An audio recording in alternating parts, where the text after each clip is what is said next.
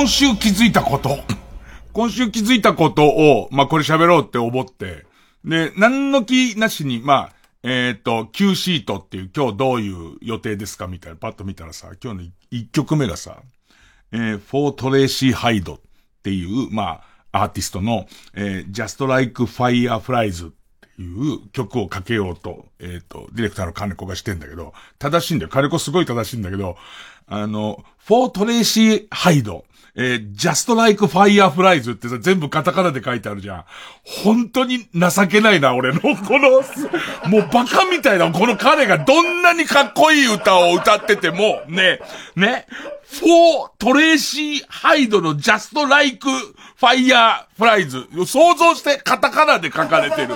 何の、あのー、かっこつけてもいないフォントで、なんかもうね、そうなんです。で、これ絶対英語で書かれてたらもう読めねえって言うしね。で、まだ良かったのは、このカタカナの上に子供向け本みたいにひらがな振ってあったらもう俺終わりだなって、まあ、思いますけど、ね最初、最初喋ろうと思ってたのは、テレビ見てて、すごい笑うこととか、あんまないですよ。あんまないですけど、えー、っと、今週テレビで思わず声出ちゃった、声出ちゃったのが、えー、昨日 TBS で、えっと、爆笑問題カーボーイの田中さんの代打をさせてもらったから、ごめん、日曜サンデーだ。えー、日曜サンデーの、えー、田中さんの代打をさせてもらったから、その日曜サンデーに行く前にと思って、テレビでちょっと、あの、太田光のパドック情報を見ようと思って、サンジャポを見てたわけ生だから、ね。で、どんな感じかなと思って、ね。えー、っと、見てたら、そこで、みちょぱが不意に言った言葉で、俺すげえ、ええー、って思ったんだけど、みちょぱが、最近クラブハウス廃れてきたって言ったのね。それすげえ面白くてすごくない？なんか最近クラブハウス廃れてきたってみちょぱ、まず最初に、藤田、ニコルン、ニコルンが、あのー、ちょっとクラブハウスに文句言ったら炎上しちゃって、みたいな話から入ったんだけど、ね。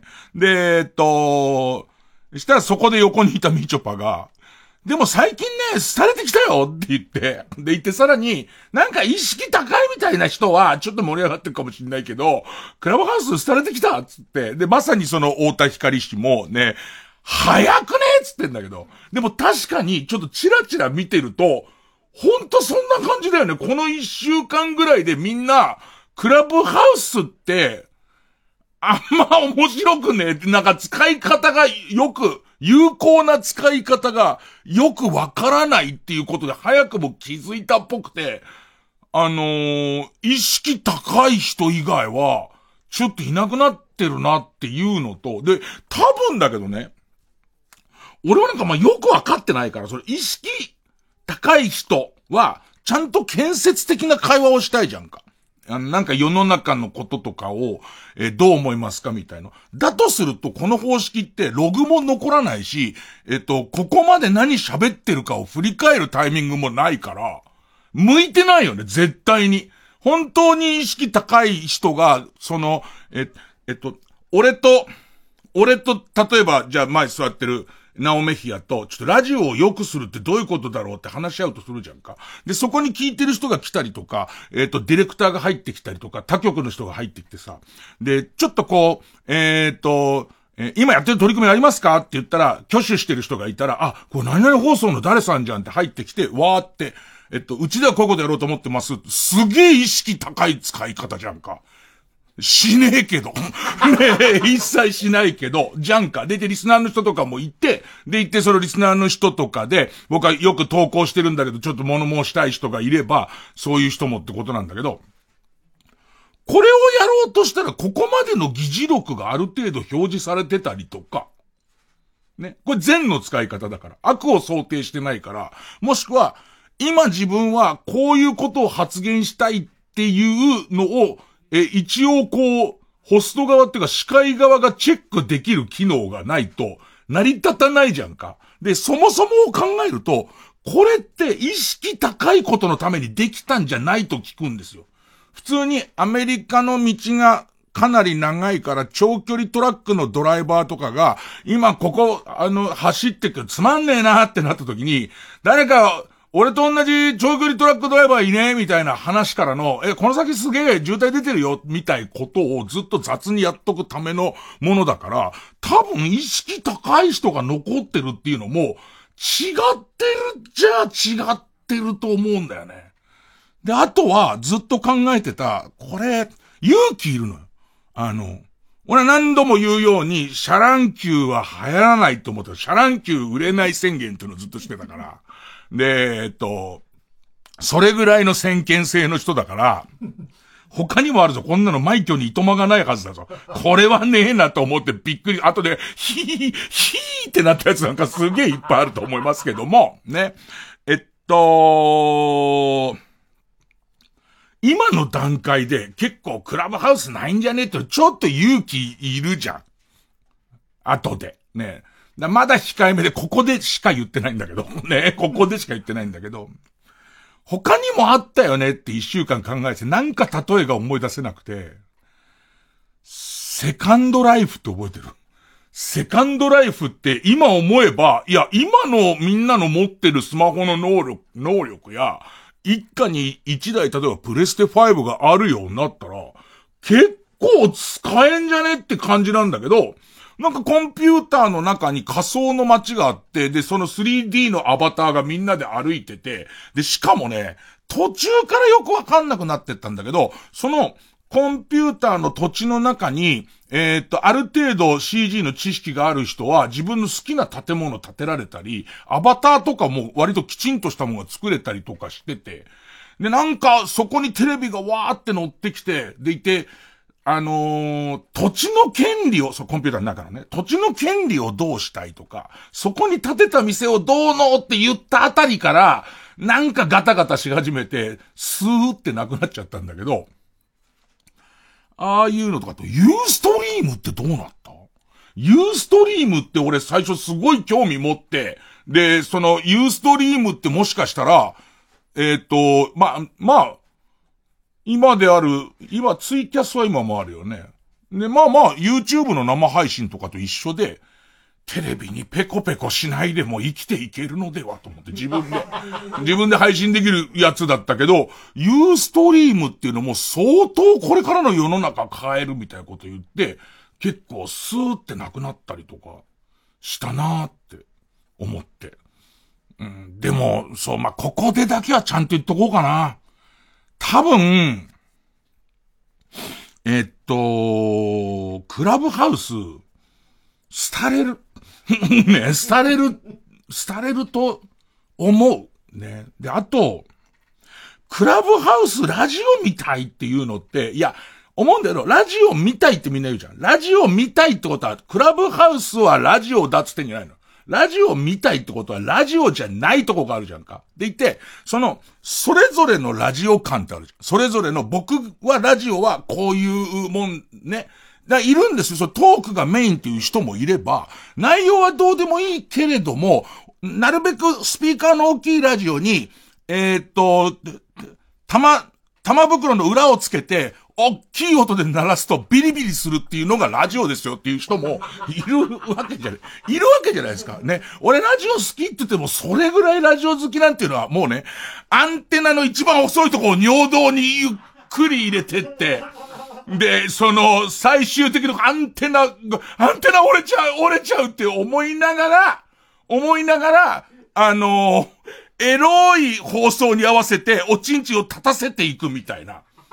で、一方でさ、その、内容はどうでもいいから、大きいスピーカーをチンチンの玉袋を裏つける人は、そんなのラジオじゃないって言うじゃん。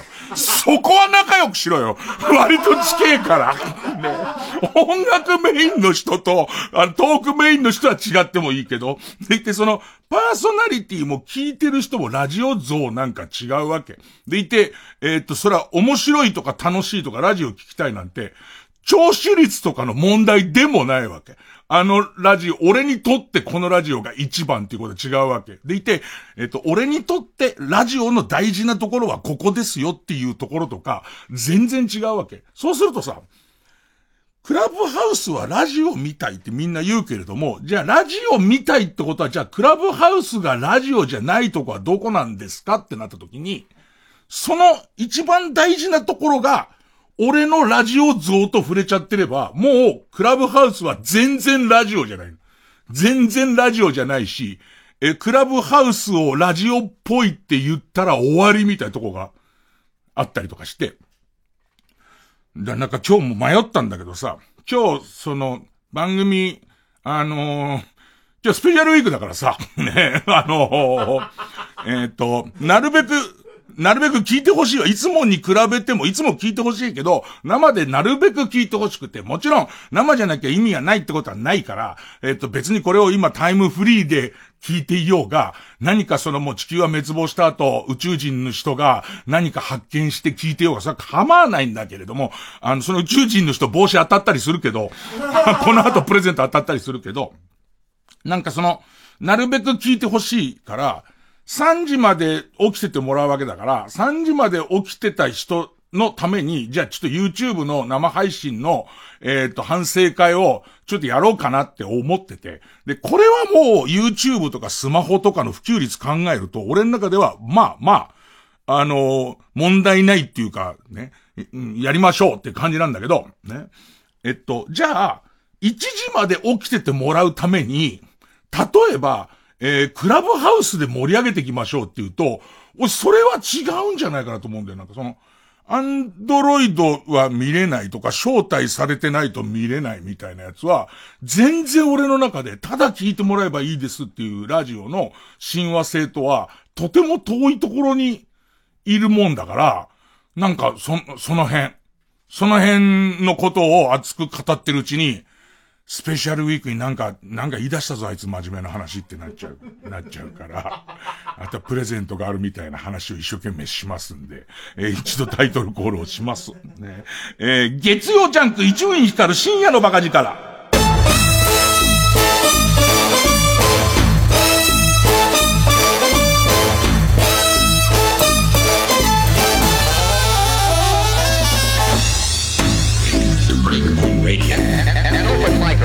でもなんかブルッとくるのはな。この後なんかそのお金もらえるようになったりした時に何かが動いたりとか。そういう時にお前は廃れるっつったんだから入ってくんだよって。でもお金がお金がもらえるんでってなる可能性がお金が欲しいんですってなりますから僕は。まあその辺難しいんですけどね。今日さ朝さ朝のラジオにさ泉ピン子さん泉ピン子さんゲスト来たんだけどさ、なんつったらいいかな、泉ピン子さんって言うほど悪い人じゃないのね。どういうことだよ、その入り口。全然俺痒くなんないし、全然赤くも、近づいてきても全然痒くも、あのー、なんないし、抱きしめても全然大丈夫だし、もう子猫のようにちょっと震えてるのがむしろ可愛いなっていうぐらいの、ね、えー、っと、下着のセンスもいいし、ね。ピン子さんとどこまで接近してんだよ。その、ピン子さんが、あの、朝の番組ゲスト来て、で、僕の中ではこの番組聞いてらっしゃる方は、まあ多少若いでしょうけど、おしんブームも大おしんブーム中、大おしんブーム中じゃないですか。で、だからピン子さんあっても、この、えー、2021年に泉ピン子に会って聞きたいことは、もうおしんのことのみなんですよ。とにかくおしんのことを聞きたい。2番目に聞きたいやつは、えなりくんあんなこと言ってると思いますかっていうのを聞きたいんだけれども、聞きたいんだけれども、むしろなんていうの、それを聞かずとも、それを、本当は聞きたいのに聞かないとかじゃなくても、おしんのことが聞けるっていうのがでかいから、むしろそ、そこに割く時間もねえぐらい。で、ピン子さん来てさ、いやもう実は今更と思われるかもしれませんけど、配信で、おしんめちゃくちゃ見てるんです。これね、おしんの、今僕が見てる70話ぐらいにおいての、泉ピン子さんの役どころっていうのは、おしんのお母さん、おしんの生まれた山形の、本当に貧しい、その、農家のお母さんで、もうおしんの唯一味方、おしんのことを考えてるっていう、もう D、DV も DV の、とんでもない、えっと、えっと、お父さんが、伊藤四郎さんで、もう、おしんにすごい辛く当たるし、世の中の不幸という不幸がおしんに、その、えっ、ー、と、降り注ぐ中、もう唯一かばってくれるお母さんの役なわけ。すごいいい人なわけ。で、もう、俺そっちになっちゃってるから、ピン子さんがそっちになっちゃってるから、全然えなり君と見方が違うわけもう、もうピン子さんに。対する。ね、えなりくんはなんか痒くなっちゃうのかもしんないけど、俺下手したらカウパー出ちゃうぐらい、もう、それも違うか。で、その、まあ、ピン子さんに見てますよっていう話をしたら、一銭にもなんねえっつって。ね、その、あの、あんなもの、まあ、あの人の得意の照れ隠しなんだけどね。ね、あんなものを、あの、今配信してくれても、その契約上別に銭になんねえからどうでもいいみたいなアプローチなわけ。でも、すげえこと言う、あの人。あの、前ここで話した衝撃的なシーンから始まる朝見るもんじゃないんじゃないっていう、まあこれはふざけて言うことでもないんだけど、おしんっていう話の泉ピン子さんの見せ場で、えっ、と、えっと、妊娠の兆候があるにもかかわらず、これ以上、えっ、と、食べ、あの、ご飯がない、お米がない中で、家族が増えても困るっていうんで、もう極寒の、その雪の降り積もる、その、最上川の、あの、に腰まで使って、で、そ、そう、その、えっ、ー、と、わざと、ね、体調を崩そうとするというシーンがあって、おすん組んでね組んでねっていうシーンが、なんかお母さんがどうしたんだろうと思って行くと、腰まで入って震えながら、もう、その、やるシーンがあるわけ。で、そこの裏話すげえなと思ったんだけど、あの、おしんクランクインして初めてそこを撮って、で、いて、その雪の最上川で撮ってるから、雪の最上川のシーン撮るのに、2月かなんかにその現地に行って、その本当に腰まで使った上に、いろんな角度から撮ったから NG とか出て、大変だったんだからさ、本当ですか？って言ったら、生理が3ヶ月止まったって言い出して、え、もうなんか危ないじゃんっていうか、女性の体として、本当にそのドラマ上のこととかじゃなくて、とてもから健康を害すことじゃん、みたいな。その後、最上川早えと。ね、最上川がまた早いのよっていう、俺松尾芭蕉以来だよね。ま、最上川が早いっていうことをあんだけリアルにね、サミダレを集めて林最上川以来の告白だなと思って。で、ピン子すげえな、おしんすげえなと思ってて、で、その話も乗ってくれていっぱい話してくれたんだけど、最後のところで、あの、伊藤四郎さん。やっぱ思い出してみるとすごいと思うのは、もう伊藤四郎さんとピン子さんが出てるシーンってね、もう悲惨なのよ。もう本当に悲惨でおしんがかわいそうでっていう、その貧しいその当時の、えっ、ー、と、小作能の皆さんがどれぐらい苦労してたかってシーンになるわけ。ね。でさ、もうさ、えっ、ー、と、トップランクのコメディアンだけ、二人とも。伊藤四郎はもう満腹トリオ、転覆トリオの伊藤四郎だし、ん？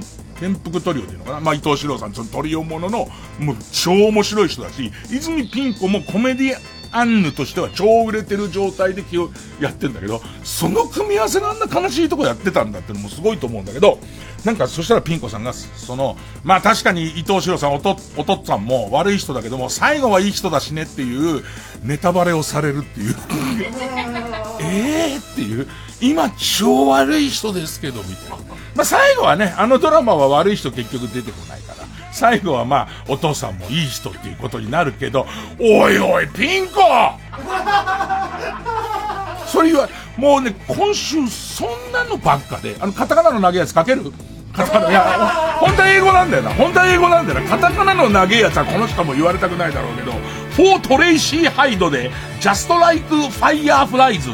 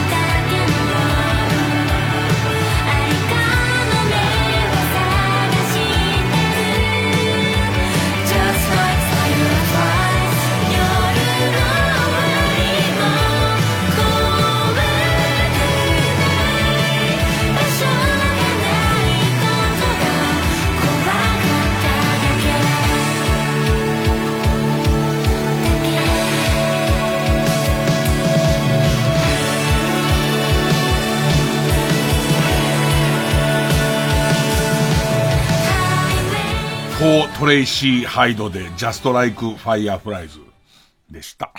で、そうか、こっち先やっとかなきゃな。一応その、えっ、と、プレゼント、スペシャルウィークといえば、もうプレゼントですから ね。えっと、例の、レアものの、うちの草野球チームビッグアスホールズの、えー、キャップをまた5個。結局、ビッグアスホールズのキャップさ、どう売っていいかわかんなくて。あの、あの、割とみんなライブができなかったりとか、そのライブを物販とともにやっていいかの条件がまた相変わらずできなかったりとかいう理由で、本当は若手にバンバンその、あの、売り行けって言おうと思ったんだそれもできずに、ただただ、あの、在庫の山に、うちの、ね、えー、っと、倉庫が在庫の山でね、まあ、例えるならばゴーヤーマンみたいな状態になってるんですよ。みんなも今、チュラさんを見てるからわかると思うんですけど、ええーシュラさんでゴーヤーマンが今すごいこと在庫になってるっていうところの、お、今、俺上手にパロってみたんだけども、全然、まあ今その状態になっていて、で、えー、一応今日5名様、5名様なんですけど、えっと、メールで少し面白いを受け付けましょうと。ね。で、だからまあ、いわゆるネタっぽいやつってよりも、これ見てて少し面白いと思ったよっていう、俺がそのみちょぱの、えっ、と、クラブハウス廃れてきたっていう発言、超面白いと思ったのと一緒で、少し面白いと思ったことをメールで送ってください。えっ、と、メールアドレスは baka.tbs.co.jp、baka.tbs.co.jp と co.jp です。だこの中で少し面白いやつを読んで、読むとバカ力カードで、で、さらに少し面白いやつを、えー、の中から、えっ、ー、と、独断と偏見で選んで、えー、ビッグアスホールズキャップを差し上げるんですけど、その辺のツボが俺にも分かってないです。あの、すごく面白いやつを送ればいいのかどうかわかんないでしょ、なんか。少し面白いやつの中で、なんかその少し面白い感じ、いいよね、みたいなところで、あの、送りますので。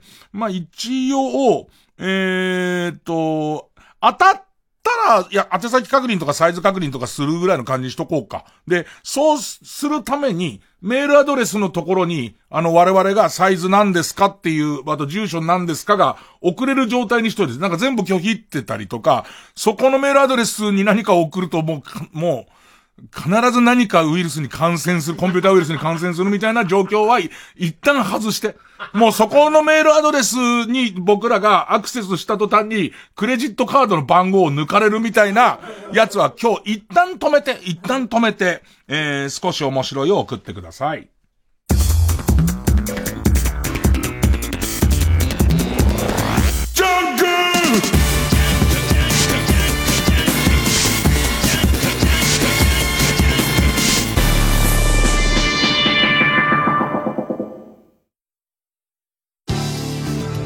TBS ラジオジャンク。この時間は小学館中外製薬マルハニチロ伊藤園ホテルズ総合人材サービス新生梱包他各社の提供でお送りします。ドラマも大ヒットしたミステリー漫画「テセウスの船」その作者東元俊哉が最新作では日本中を感動で包み込む。医療ヒューマンドラマ「プラタナスの実」小児医療の最前線で描かれる家族の愛。小学館からコミックス発売中。劇団中外製薬の掟。中外製薬の掟。おごってもらうと分かっていても一応財布を出すふりはしろ。一応財布を出すふりはしろ。出すふりでいいんだ。そう。出すふりでいいんだよ。チラッと見せればいいんですか？そうそうそうそうお金持ってなくても。そうそうそうそうえー、そうそう佐藤健です。クリスピーサンドの好きなとこ？なんといってもあの食感。かじった瞬間のサクッとした音まで美味しく感じるんだよね。え聞こえない？これぐらい近づけば。どう？聞こえた？サクッとかじるハーゲンダッツ。クリスピーサンド。スイートストロベリー。新登場。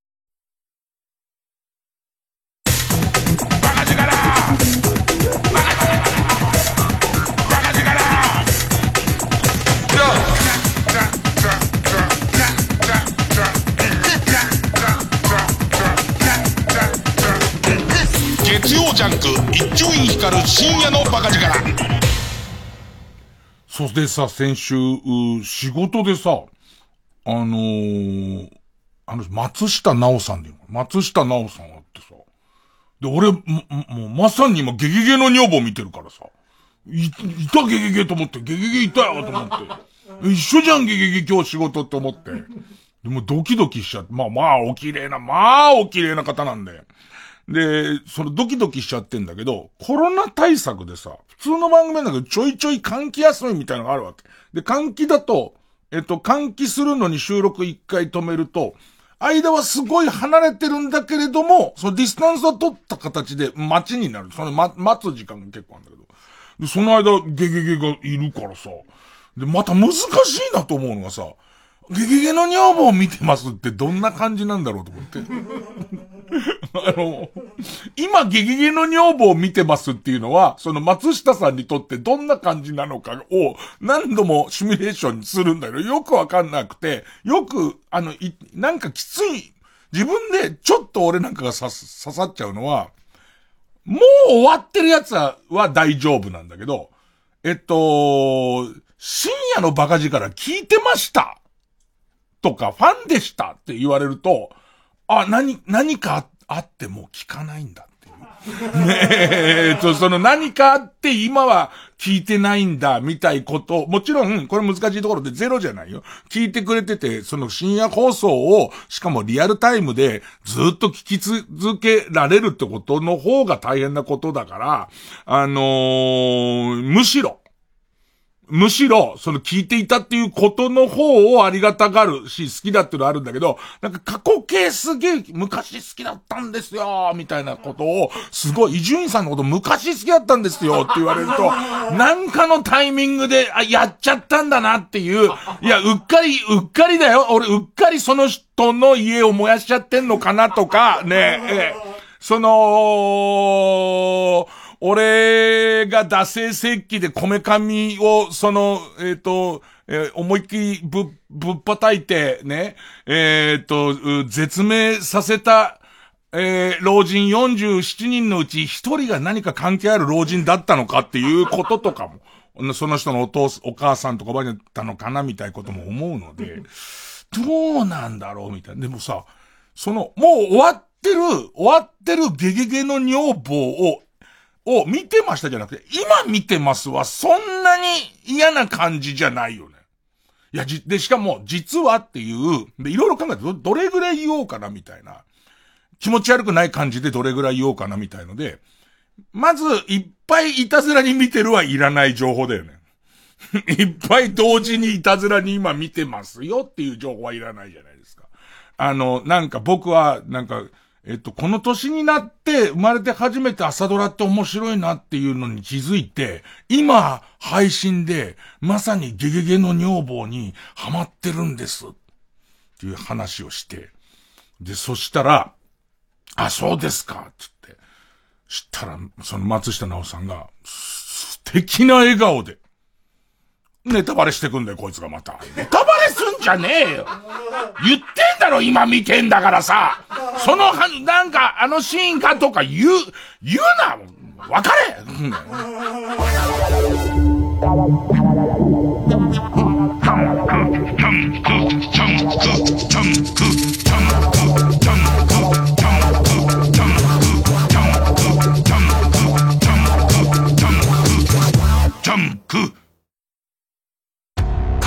ていた子猫ちゃんが謎の集団アイシアと共に消えた。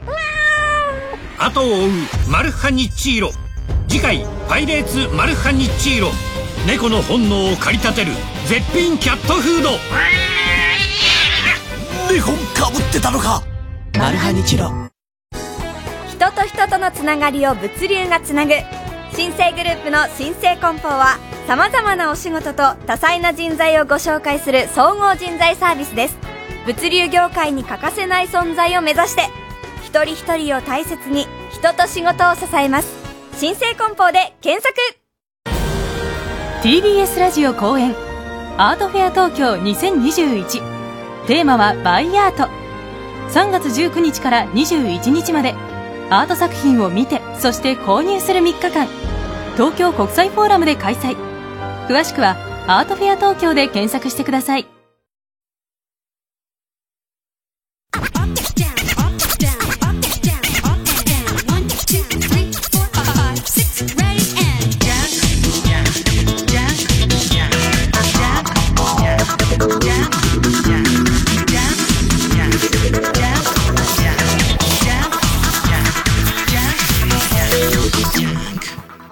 でもつくづくこの趣味積んでるわ。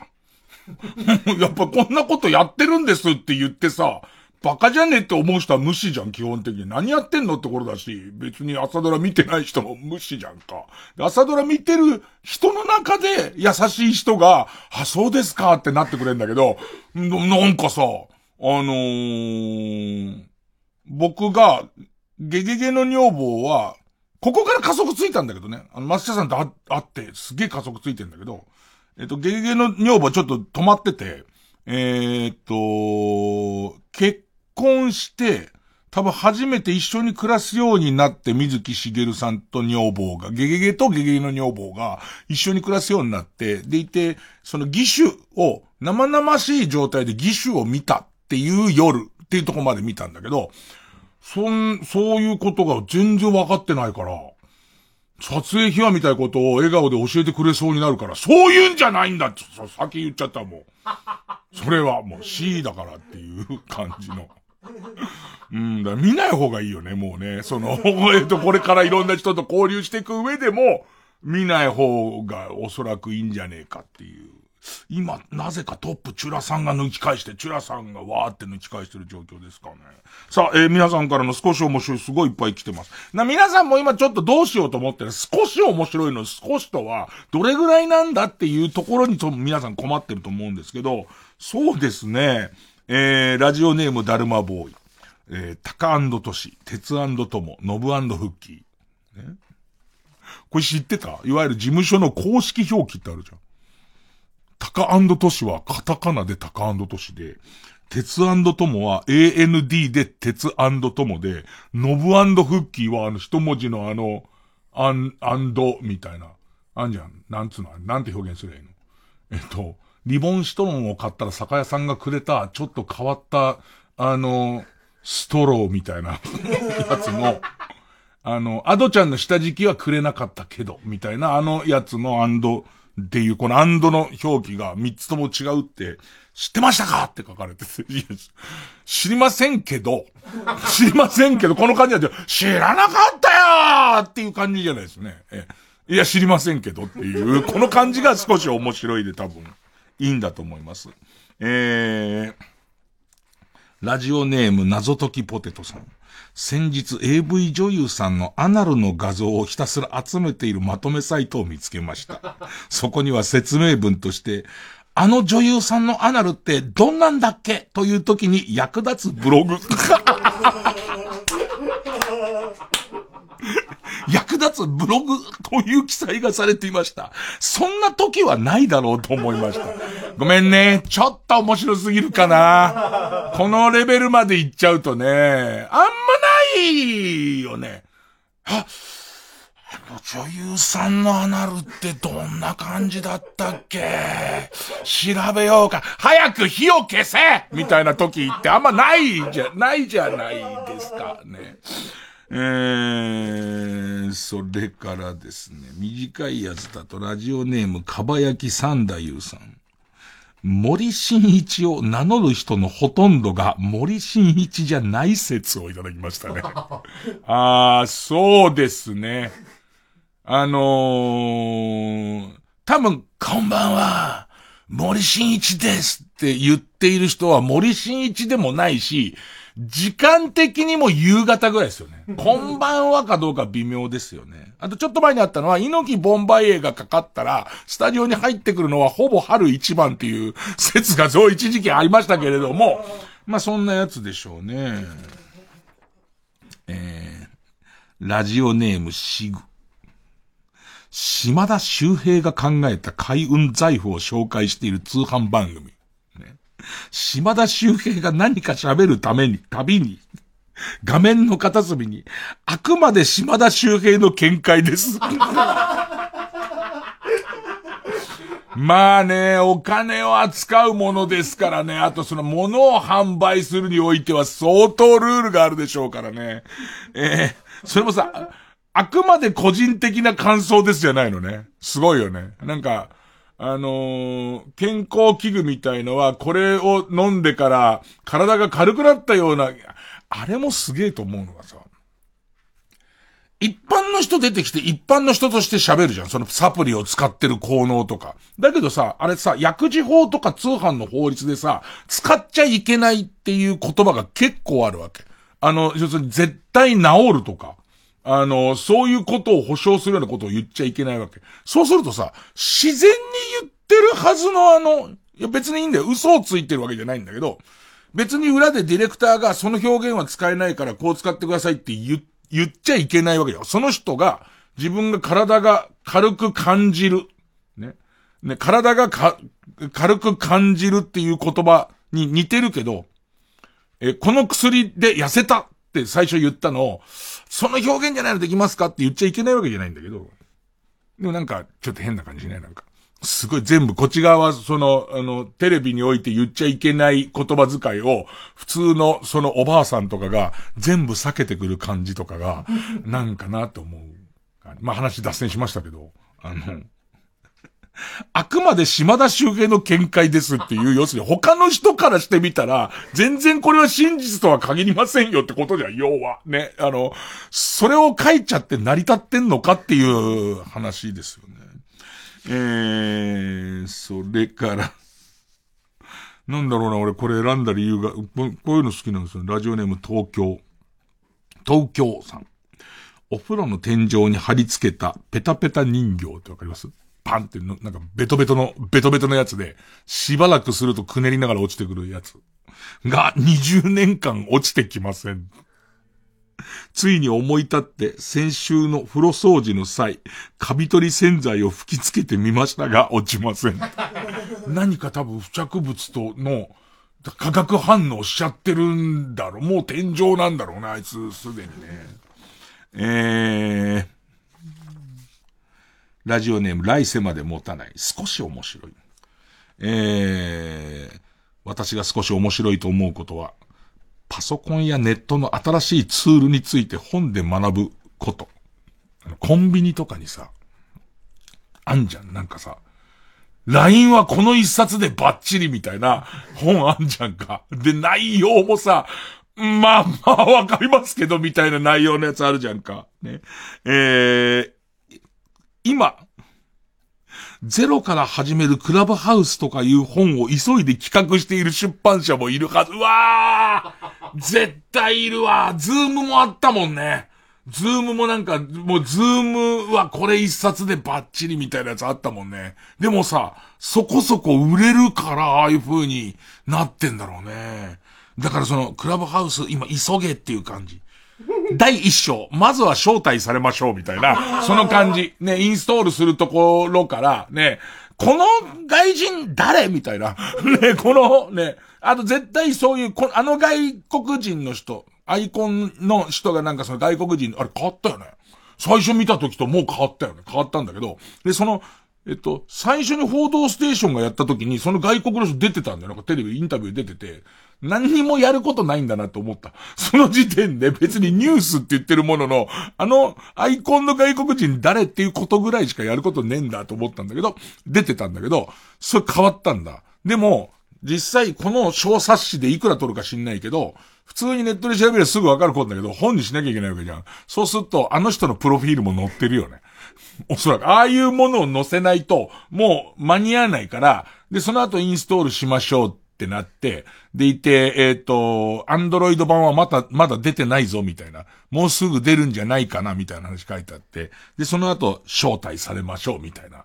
うかつな人に招待されると後々大変だぞみたいな。で、出んのよ。あの、誰が招待したかが出るの。わ、わかんないのは、俺なんかは自分で招待希望、その一応インストールして招待されてえなと思っても、僕の電話番、僕があまりに社交性がないせいで、僕の電話番号を知ってる人が誰もいないから、その iPhone の中に電話番号入ってる人は、あ、なんかその、ナオメヒアが今申請されたがってるなってのが分かったら勝手に招待できんだ。だけど俺はそれがいないから、誰もいないまま放置されて、マネージャーの栗原が気の毒そうに招待してくれる感じだから、で、俺が誰に招待されたかって見れるから、あ、栗原って書いてあるじゃんってことなんだけど、すごい社交的な人たちは、普通にインストールして、ほっときゃ、誰かしらがその人の番号を知ってて、あいつっていう、あ、なんであいつやってんだ申請っていうんで招待できちゃうじゃん。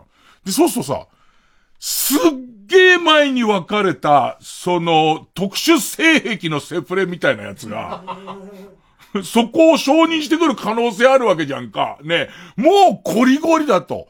あいつと付き合ったせいで肛門がビロンビロンになっちゃって、やっと縮まってきたみたいなやつから、その、承認されちゃうことがあるから、に気をつけろっていうページもあると思うよ。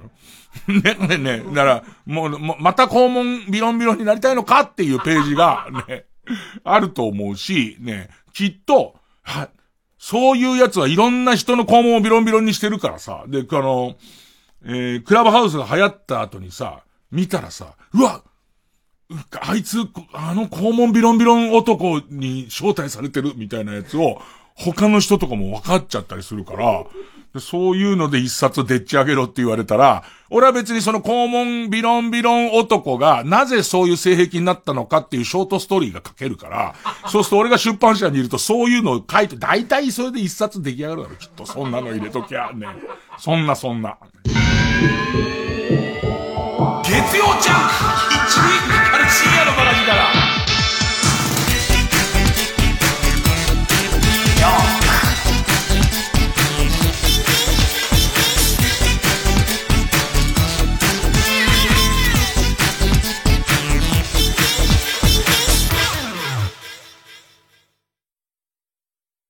愛に咲いた花の名前なく揺れてる。ここで SixTONES の「僕が僕じゃないみたいだ」をお聴きください。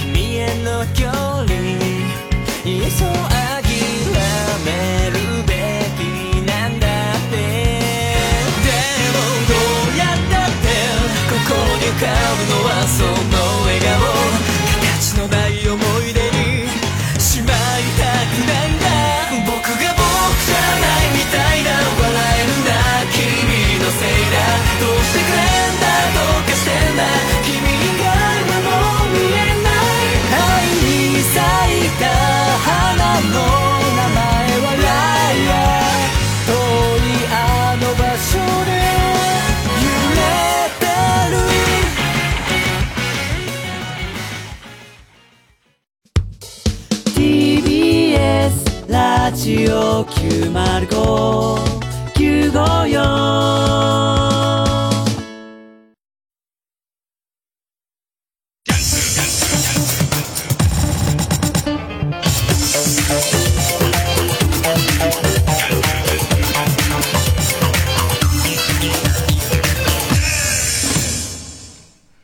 えー、ラジオネーム朝方カサス。えー、少し面白いね。えー、女性が友達の iPhone にお茶、コーヒー、オレンジジュース、水を連続でぶっかけていいか。iPhone12、12の CM があるんですが、コップの倒し方がものすごくわざとらしいのに、驚き方の演技がとても上手。ああ。まあ、き、い、嫌われてるよね、あそこまで。防水とはいえ、防水とはいえ、あんなにぶっかけ、ぶっかけ物じゃないですか、あの CM。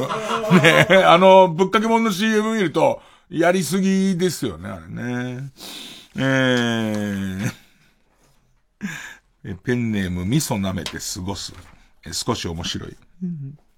露天、露天風呂物の AV で、岩風呂で男女が絡んでいたのですが、不自然なカメラアングルの後、女性が急に静かになり、客室のベッドに場所が急に移動しました。なんか変な繋ぎ方だなと思いながら見ていると、ベッドに仰向けになった女性の膝小僧が血だらけでした。おそらく岩風呂で転んだと思いますが、SM ものでもないので、単優も一切触れずに、続行していました。あのね、一時期、その、今みたいにネットじゃなくて、えっと、もうビデオカセットでこういうの持ってた時に、ある程度たくさんになると、やっぱ処分しなきゃならないんですよ。その時に名場面、チンプレイ、好プレイを全部俺編集して一本にしてたやつ。あ、実家行けばあるかなあのー駅弁当時流行ったじゃないですか。で、駅弁をしてる途中に、多分、あの、あまりにハードな形でやってたもんだから、あ、軽く汗かいてきて、ずるってなっちゃって、そのまま、な、なんつうの、パワーボム。俺プロレスはあんま詳しくないけど、いわゆる、女の人が首に回した手がつるって滑っちゃって、ダーンって落ちて、びっくりするぐらい白目向いてるから何事もなかったより次普通に正常位に変わるやつが、カット代わりがあって、それすげえ好きだったな。それすごい、あの、その場面も撮っといたし、あとやっぱりその、当時は、えっ、と、な、なんていうんですか、AV 業界も狭いんでしょうね。あのー、一応、えー、高高校、設定は学生、童貞に教えてあげる的なやつなんだけど、その童貞役の人人がもう、いかつ、いかつすぎて。で、その、3人ぐらいは相手にすんだけど、その最後の童貞が、が、役の人が出てくるときに、えっと、3人組の童貞のうちの1人が、いや新内登場だねって言ったのね。そんなこと言う学生。当時でもそんなこと言わねえなみたいなやつを、すごい集めてましたけどね。で、まあ、その、捕まされた、と、当時捕まされた V ってあれも久しぶりに見たいな一本ぐその女っていう、あの、もう当時ね、ほんとね、5本1万円とかそういうになってたんだよね。で、そうするともう何来るかわかんないわけ。で、そこに、えっと、一本ぐその女っていうのがいて、なんかそれは、その人、まあ、一本ぐそだけじゃ持たないから、最初のうちは G 行為にふけてたりするんです、女の人が。そして急に入ってきた人が、お前は一本ぐその女だなそれをどうして？みたいな。違います違いますなんつって。あの、ち、とぼけだってわかるんだつって、急にそいつが脚立を持ってきて、この上に座って一本ぐそをしろって言うのね。で、あの、図書館とかで使う3段ぐらいの脚立あるじゃん。あれの上に、あの、座ってうんこするんだけど、下までつくっていう。すごいでしょで、もうさ、性的なものは何にも感じないんだけど、もう今の感じ見たいでしょもうすでに。すげえと思ってそれとか撮ってたりとか。あ、あの V、あの、あれだな名場面集すごい欲しいな各源氏そっくりの女っていうタイトルの、中日ドラゴンで各源氏ってすごいいいピッチャーがいたんですけど、今までそっくりって書いてあるビデオの中で一番似てた。有名人そっくりものの中で、まあ、結局、その、一人暮らししたばっかりの頃とかに、ポストに一時期やたら、あの、僕今53ですけど、僕と同じ年代わかると思うんですけど、今みたいにネットがないから、ポストにやたらそういう、う、裏ビデオを売りますっていうチラシが入ってて、買ってみると裏ビデオじゃないのよ、大体。ね、もう捕まされてるだけなんだけど、その中に入って、その一本ぐその女も、各源氏そっくりも、各源氏過去中日ドラゴンズそっくりも入ってて、各源氏そっくりの女の人も、あのー、だから正式タイトルじゃ多分ないと思うのよ。多分なんとなく出てきた VTR で勝手にタイトルつけてると思うんだけど、それは各源氏そっくりな女ってラベル書いてあって、その人も、やることないじゃん。各源氏そっくりなのはもう分かったから。今でも覚えてるんだけど、土でできた陶器の鈴ってあるじゃん。コロ、コロコロコロコロっていう何に使うのか分かんない。お土産物屋さんとかである陶器の鈴あるじゃん。陶器の鈴を女性器に入れて、ハードに腰を振って、コロコロコロコロ、コロコロコロコロっていうやつ。ねねいや、今いい時代になっちゃって、ああいうの捕まされないじゃないですか。もういい時代だから別にね、世の中が発達しちゃったから、自分の好みの人の好みの女優さんの好みの感じとか見れちゃうから、逆にみんなかわいそうだよね。俺らに言わせれば。なんで、ああいうものが全然手に入らないんだからさ。俺何きっかけで喋ってたっけこれ。あ、あ、岩場の、岩場のやつね。ありがとう。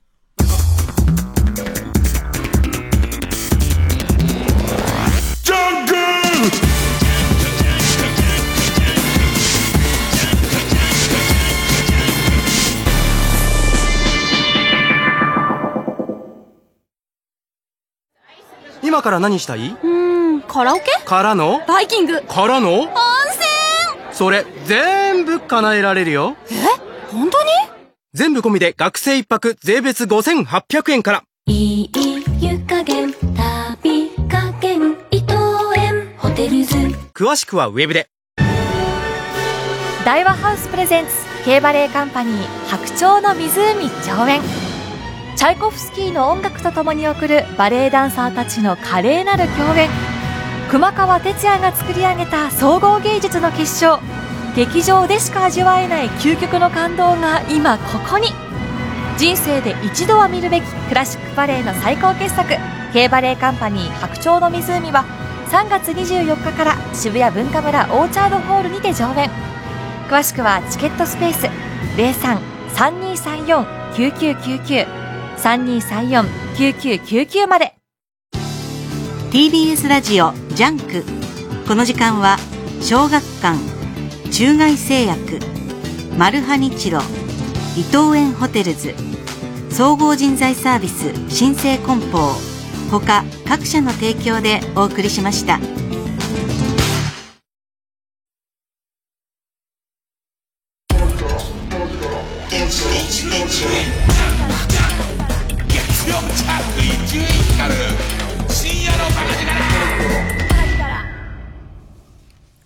すごいね、少しおも、少し面白いこといっぱい起きてるっていうのが楽しいね。もうコロナ禍でさ、何にも面白くないのかと思ったらさ、あのー、みんなのとこにはちゃんと起きてますね。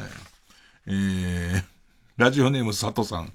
トム・ブラウンの道夫さんがカツヤの店員と揉めてましたっていうのは肉眼で見たのかな何なのかな？道夫さんがツイッターで揉めたって言ってたのか？何なのかわかんないけど、このシンプルな感じが。トム・ブラウンの道夫さんがカツヤの店員と揉めてました。ラジオネーム佐藤さん。ね、えー、ラジオネーム乳輪が小さい。少し面白い。為替相場が知りたい。10プペは円転だとどれぐらいなんだろう？ねえ。こっちは2プペしてますからね？ええあの、ラジオゲスト来るって言うんで、それはゲストに来るんで、それは見ましょうって、み、見てお迎えして。で、まあその時も言ったんだけど、いいとこ4つと悪いとこ4つあるっていう、そういう映画だなっていう。ただ、あの、絵が綺麗で、えっと、映画館で見たくなるような映画ではある。その、僕はその最初、あの、ちっちゃい画面で家で見、見たんで、しかもパソコンの画面で見させてもらったんで、だったら大きいので見たいっつって、一応僕有言実行の人なんで、その本人の前で言っちゃったから、じゃあ見るわ、つって見てきましたね。で、大きい画面で見ても、まあ4つ悪いとこと4ついいとこがありますね。えー、それからですね、ペンネームトイレのドアノブさんです。えー、少し面白い。弱い80になる物静かな私の祖母が、畑のブドウを狙うカラスに、おもむろにエアガンの銃口を向け、無言で5発の弾丸を連射したのが少し面白かったです。北の映画の登場人物みたいでした。あー、なんか、ちょっといい感じだよね。もう当たり前なんだろうね。また嵐に来たよつって、パシュパシュパシュパシュパシュパシュっていうことなんだけど、ちょっといいよね。一番油断してた人に殺される感じのやつ、すごいいいですよね。この程度でいいのってみんなが迷うとこ行こうか。えーと、アキラさん。おでこで測るタイプの検温器で検温されるとき、油断するとより目になる。ああ、必ずなってる気がする。あの、おでこんとこにピッてやるやつ、あそこを見ちゃってるから、AD さんとかがよくやってくれるんだけど、その顔見られてるね、相当。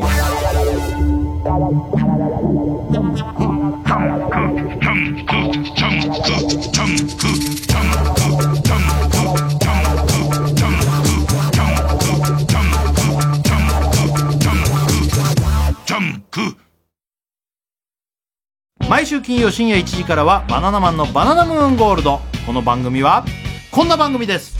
木村さんがこの辺りでイノシシを見たって言ってるんですけど、え？本当ですか？はい。設楽さんちょっとせめてさ俺たちが喋ってるところ使ってよ、なんか気持ち悪い番組だと思われたから。じゃあじゃあ日村さんこんな感じです。始まったよ。耐えてる音ねこれ。毎年。毎毎回恒例の耐えてる音ですこれは日村さんには。ってことですね。もう分かってるんですよ、日村さんのこれは。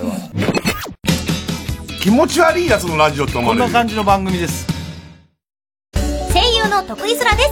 音声ガイドアプリ耳タブで徳井空のオカルト探検クラブが好評配信中。月刊ムー編集長の三上竹春さんを助っ人に迎え、関東のオカルトスポットを大紹介。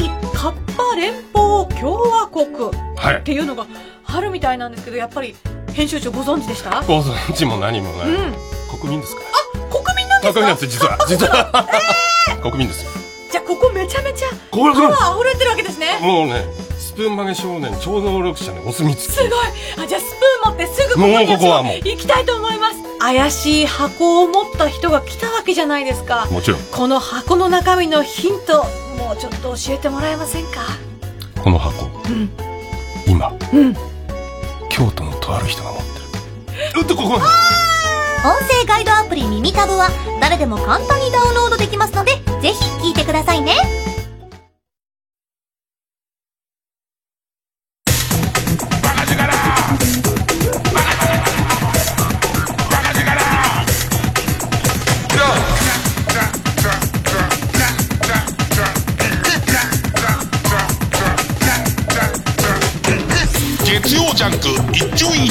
深夜のバカ力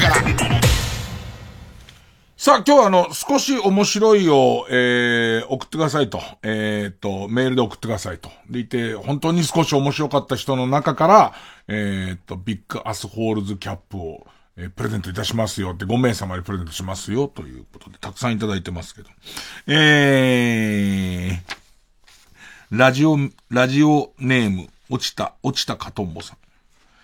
24ジャパンを見ていたら、24ジャパン全部撮ってあるんだけどなえー、24ジャパンを見ていたら、母、娘が車で逃走するのに急いでるにもかかわらずシートベルトをきっちりしていただけでも笑ったのに、追いかけるテロリストもきっちりシートベルトをしている。まあまあありがちなことなんだけどね。それがその、24ってなってくるとちょっと面白いよね。で言ってその、謎のさ、テロリストの方にさせるやつ本当わかんないよ。あの、逃げてる方はまだしもだけどさ、テロを起こしてんだよ。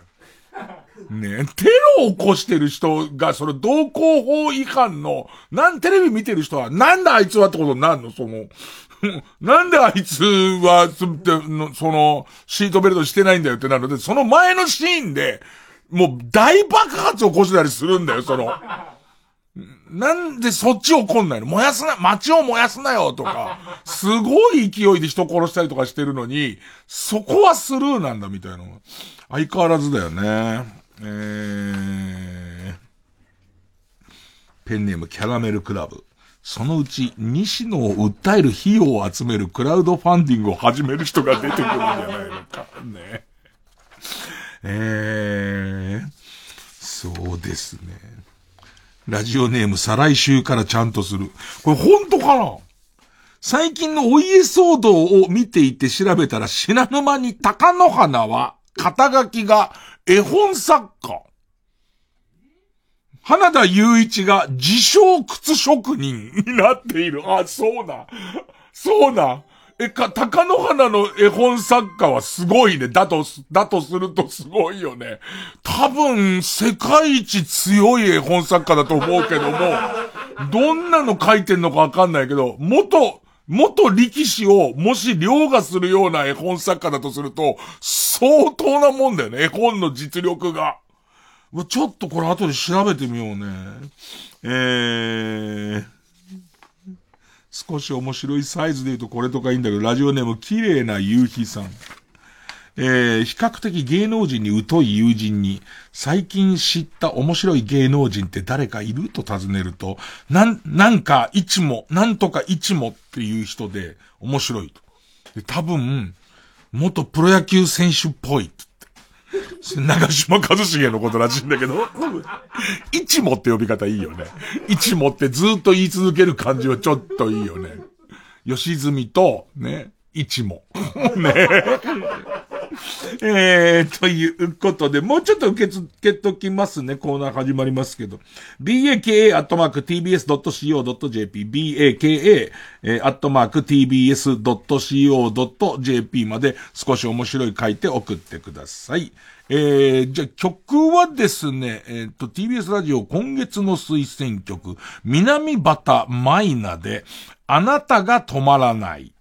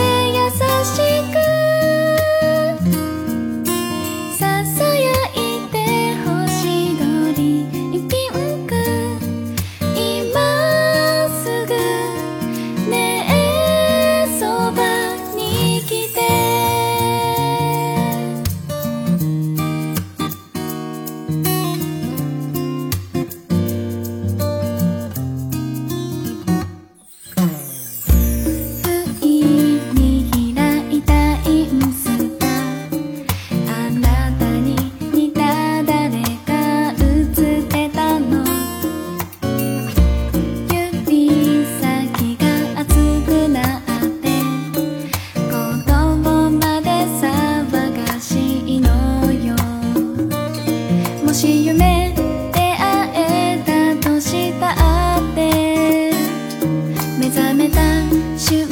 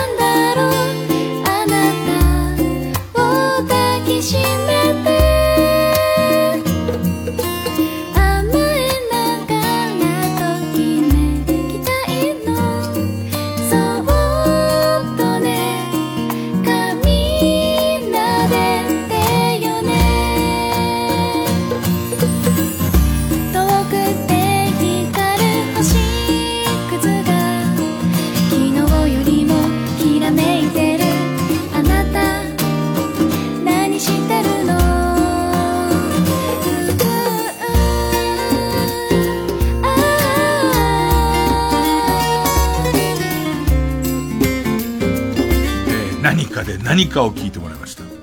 え、南畑マイナさんで、あなたが止まらないを聞いてもらいました。ね、えー、ラジオネーム、イガ、イガスオル。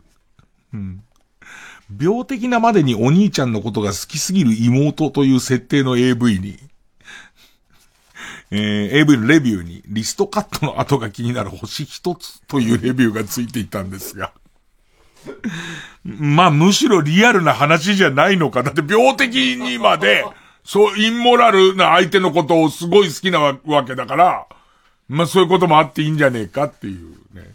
うん、そんなに面白がれはしない。ねえ少し面白いですけど、あんまがれなかったですね。えー、ノビールさん。説。モノマネ王座決定戦みたいなテレビ番組で、クラブハウスのアイコンのあの外国人のそっくりな人出てくる説。ありそうだなやりそうなの誰かね、この手のやつ、ね。えー、うん、えー、ラジオネームメンマさん。キリンが来るを最初から見ていました。最初の方の色鮮やかさに賛否がありましたが、途中から誰も気づかないように色鮮やかさが消えていましたね。あ、そうだよね。途中からあのギラギラ感全然なくなってったよね。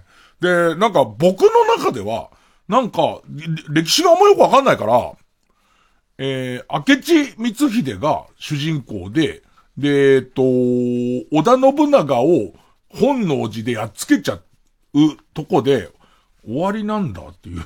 あの、その後ざっと出てくるよ。ざっと豊臣秀吉がこうなってみたいことで、え、それじゃあ織田信長の話じゃんかと思ったのと、あとなんか、俺でも知ってるようなすごい戦国武将の名前出てくるのに、堺正明さんとか、本当はいなかった人の話が多いっていう。あの、割と、これ、俺でも知ってるような武将が、ざっくり、はい、この戦いで死にましたってなってる割に、え、この人いなかったんだよねっていう人、なんか、わかんだよ。その歴史のいろんな説を繋ぐため、ために、ために、いなかった人が必要なのはよくわかるんだけど、あまりにいなかった人だらけだなと思って、最終的に俺の中での歴史は完全に混乱したまま終わっていきましたね。で、もう俺の中で一旦、えっ、ー、と、大河ブームの方は終わりましたね。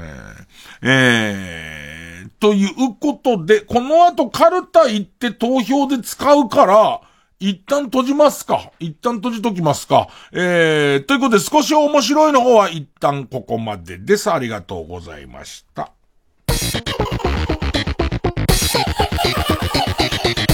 月曜 JUNK、一流ミュ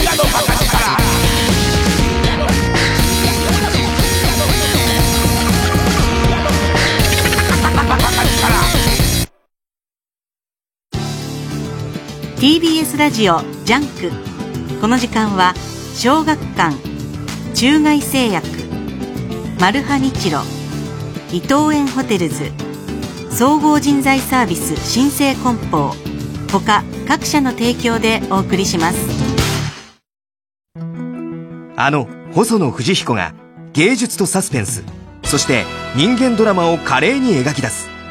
メガヒットアート漫画ギャラリーフェイク。2年ぶりの新刊35巻はオール新作で発売中。6つのエピソードが1話完結で楽しめる。小学館。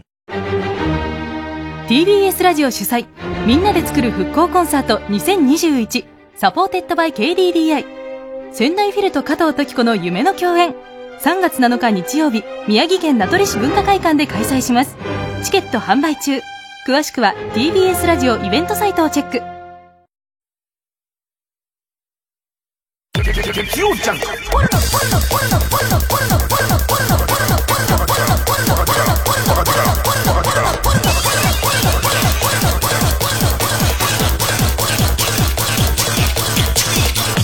光る深夜のバカ力。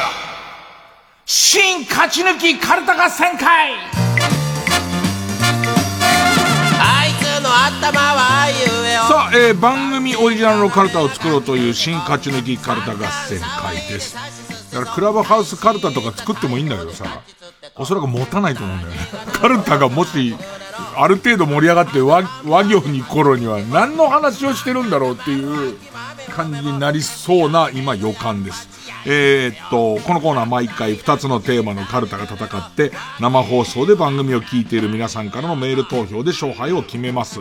で、対戦するのは前の週に勝ち抜いてきたカルタと、えー、現在たくさんのテーマを同時に募集している予選ブロックの中で、一番盛り上がっているチャレンジャーのカルタです。えー、勝つごとに、あ行から家行、家行から作業と進んで、負けると予選ブロックに戻ります。えー、和行まで勝ち抜けば、カルタは完成でゴー、完成でゴールインです。えー、同じ文字のとこで3連敗するとテーマ消滅です。で、今回の対戦カードはまずは現在勝ち抜き中のこちらです。焦点の大喜利コーナーでボツになったお題がテーマの焦点のボツお題カルタ。もうな行まで来ましたね。一応基本的には仙台円楽師匠風とたまに、えー、歌丸師匠風で読んでますけど、まだ、翔太師匠風がなんかつかめてないんですよね。さあ、そして、対する予選ブロックから登場のカルタは、わざと知らないふりをして、とぼけて嫌味を言いにやりとする、えー、古市のりとし節がテーマの、すっとぼけ古市のりとし節カルタ、魔行でございます。古市さんは意外に、あの話を聞くと、かなり、クラブハウスはいろんなとこ顔出してるっていう。あとさ、なんか自分がフォロー、要するに伊集院光をフォローしてる人、フォローしてる人は俺がどこに入ってるかわかるんだよね。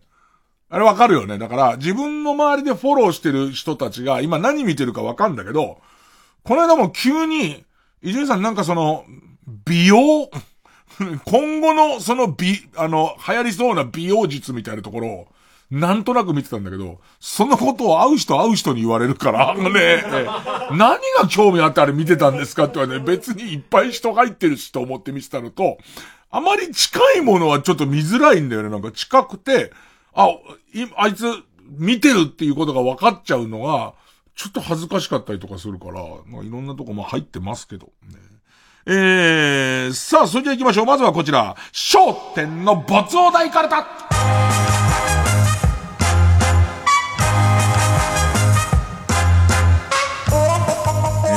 じゃあ、仙台円楽師匠でいきますかね。ペンネームインドカレー。な、中村アンさんが、絶対言わねえじゃん。中、中村アンさんがプロデュースしたブラジャーを着用した私がって絶対言わないで。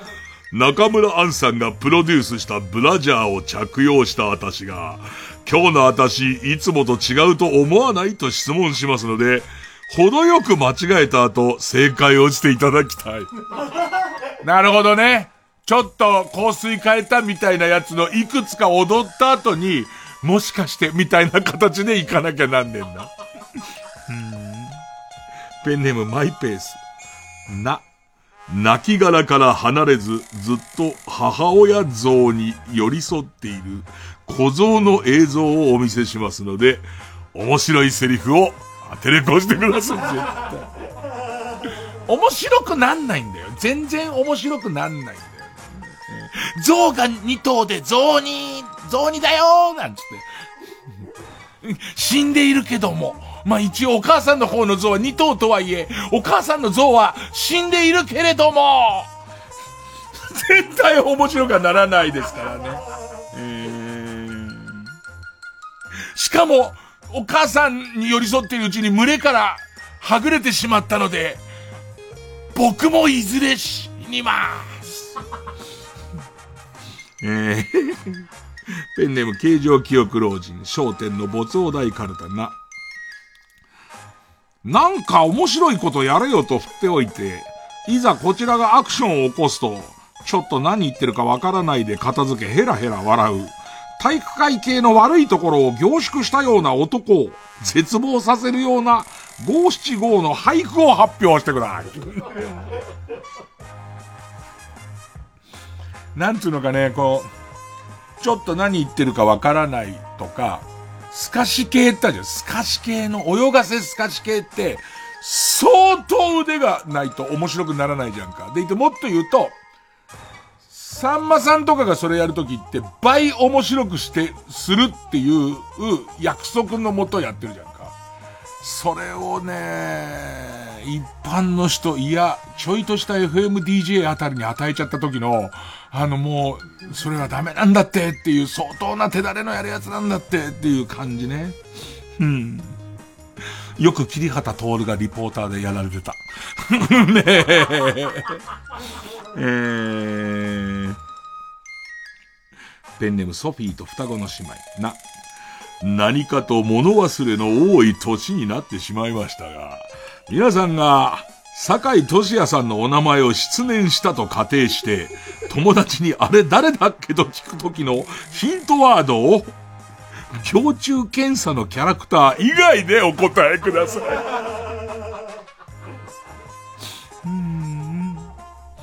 えー、ペンネーム 2, 2階からメタリカな。ナタデココを使ったドリンク店で、起死改正を狙っている木下ゆきなさんになりきっていただきます。それから客のふりをして店を訪れた雑誌記者の私が、あれ？タピオカないの？とわざとらしく尋ねますので、恐喝にならない程度の威嚇をしてピンチを乗り切ってください。もうね、事務所総出以外考えられないですもんね、絶対ね。家族総出でぐらいの柔らかさにすればいいのかな。ペンネーム BJ サトル。な。なんだかわからないままリズムネタでブレイクしてしまった新人芸人が満を持してリズムネタの第2弾を発表した時の全く笑いは起こらないけど、まばらな拍手と、うーん、という簡単の、簡単の声は上がる。なんとも言えない空気に名前を付けてください。なんだろうね、あのリズムネタの第2弾って、絶対そのネタ番組で煽られて煽られて出てくんだけど、うーんってなっちゃうよね。第3弾ともなるともうちょっとね、えー、あのー、ダンソンなあはっはみたいなあったじゃんか。あれとかも、こう、こんな感じだったね。なんつうのかね。多分ラッスンゴレライの後もきっとあるでしょ。やってるでしょ。俺たちは知らないだけで、ズクダンブングンゲームの後もきっとあるんだろうね。でいてみんなそんなに笑わないけど、そっか、みたいな、そっかってなったんだろうね。えー、うん。えー、ペンネーム、星湯。な、泣かぬならで始まる信長、秀吉、家康の性格を例えたホトトギスの川柳は有名でございますが、では現在お茶の間に人気な女性3人組グループ、パボのメメメンバーの性格で後世に残る川柳をそれぞれ読んでください。うん、パボは、それこそさっきの木下ゆきなさん、まあ泣かぬならだよね。事務所総出でホトトギス。もうこれはもう決定だもんね。えー、佐藤田舞。佐藤田舞パボだよね。マー君の。泣かぬ、泣かぬなら、まあ泣かなかったところで、一生遊んでいいけるお金はあるし。ねえ、なんて。スザンヌにちょっとあげようか。大変でしょ、スザンヌ。ホトトギス。で、スザンヌが、ちょうだいっつって。ね。じゃあ、いただきます。ね。えー、ペンネーム大自然守る。仙台円楽賞。な。ナンパものの AV に見たことのある女優が出てるとき、この子は、例の AV 女優の双子の妹だと思い込んで、興ざめしないようにしておるわけですが。しておるわけですが、さすがに無理があるので、もっといいやり方があったら教えてください。それは、このナンパものの AV に出た時は素人だったんだけど、このナンパものの AV で、その、えっ、ー、と、プロのテクニックに目覚めて、えっ、ー、と、その AV 女優になりましたっていう設定で、私はやっておりますよ。これね、おっしょ私はやっております。ね。えー、そう、時系列を、あの、並べ替えちゃうんです。頭の中で組み替えちゃえばいいんですよ、おっしょ。えー、ペンネームニトロ、な、なめろうと初めて聞いたとき、私は、なめだるま親方の弟子かなと思いました。そこで皆さんが実際にこのなめろうくんになって、架空の風俗レビューをしてみてください。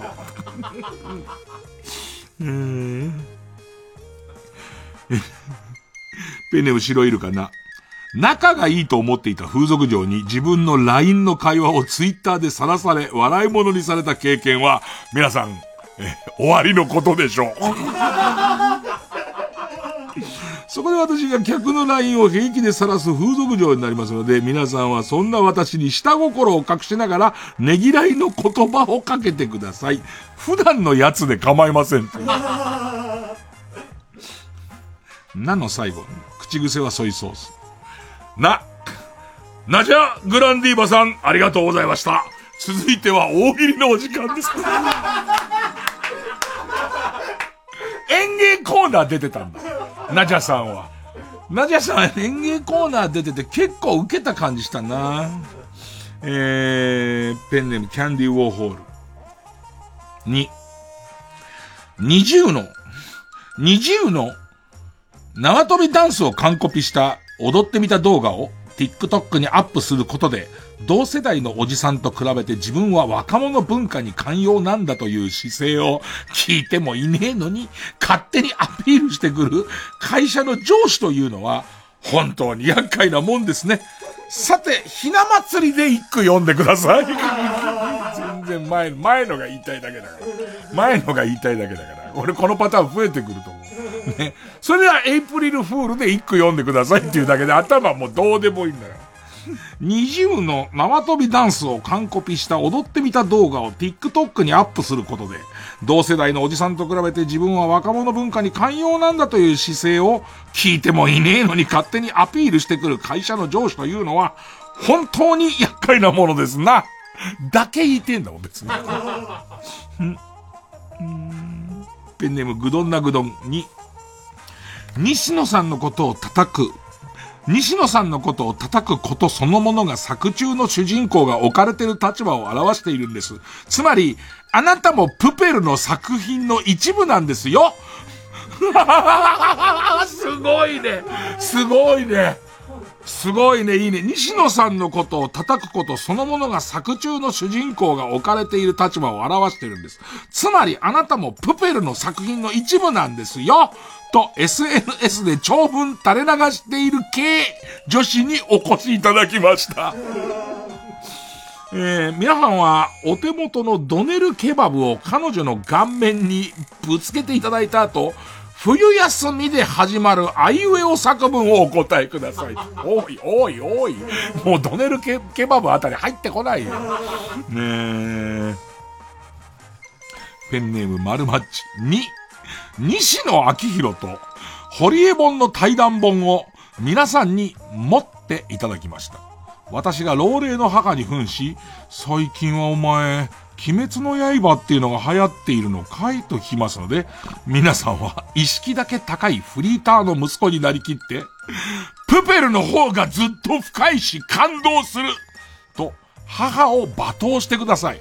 私が、そうかしらねえと言いますので、さらに一言付け加えて、この母を西野博明のオンラインサロンに入会させてください。ねえ。もう何ぬねのの2のもう決定事項になってきましたね。えー。ぬ。ペンネーム2階からメタリカ。抜いた後にティッシュが祈祷に、あ、これごめん、仙台連絡書であります。抜いた後にティッシュが祈祷に張り付いてしまった時は、爪を立てて剥がすよりも指の腹で転がすように剥がした方が安全でございますわな。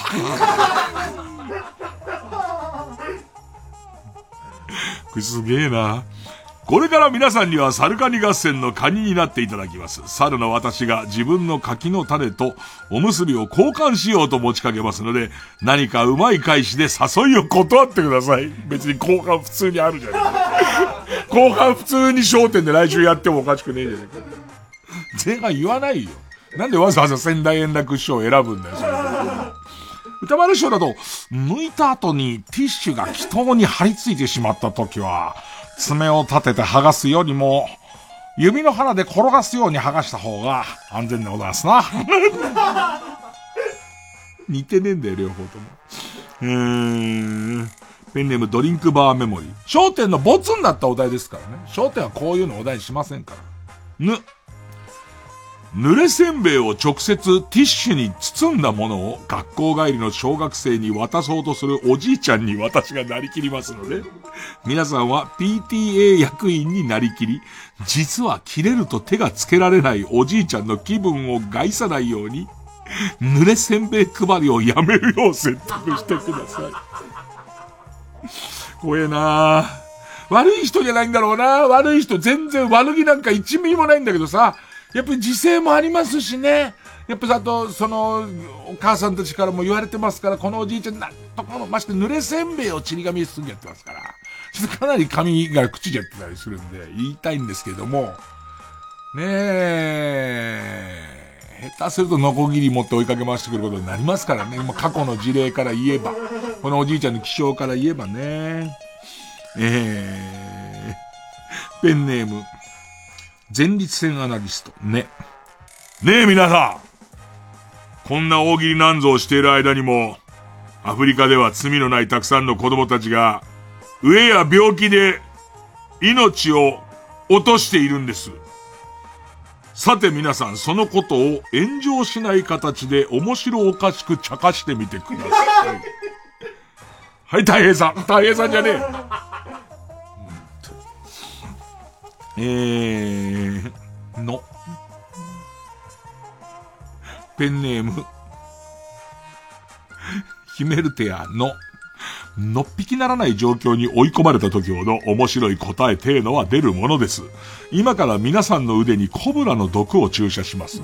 そして私がコブラに噛まれたんでと尋ねますので、コブラに噛まれたんだってと尋ねますので、面白い返しをしてください。私が心底面白いと感じた方にだけ座布団の代わりに解毒剤を注射します。ラスト、インドカレーのノイズキャンセリングヘッドホンを使っている孫に話しかけたら無視されたという、いかにもシルバー川柳の選考委員会が喜びそうな嘘のエピソードを思いつきましたので、皆さんはこのエピソードをうまく五七五にまとめてください。もうもはやさ、サラリーマン川柳とかもう書いてるのサラリーマンじゃないからね。普通に堂々とサラリーマンじゃないって書いて、専業集とか書いてるし、もうだから、いかにも好きそうなやつを送ればいいんです。ということで、ということで、えー、焦点の没お題カルタ、な行。対するはこちら。すっとぼけ、古市のりとし武士カルタ。とぼけた顔してバンバンバン。バンバンバンバンバンバンバンバンバンバン。あいつにこれがたまになんつうのか心理をついちゃうから怖いんですよね。マ行です。ペンネームわんぱく大仏。ま。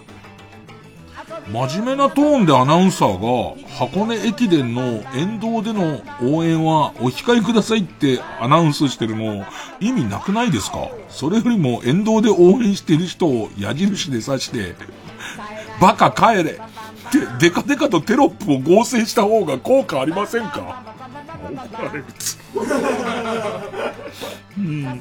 でもそうだよね。でもさ、あれさ、その、中継車が、えっ、ー、と、客席を移しますっていう宣言をすると、減る気がしないその、競技中、えー、大移しになりますよっていう方が、多分、ぐっと減るよね。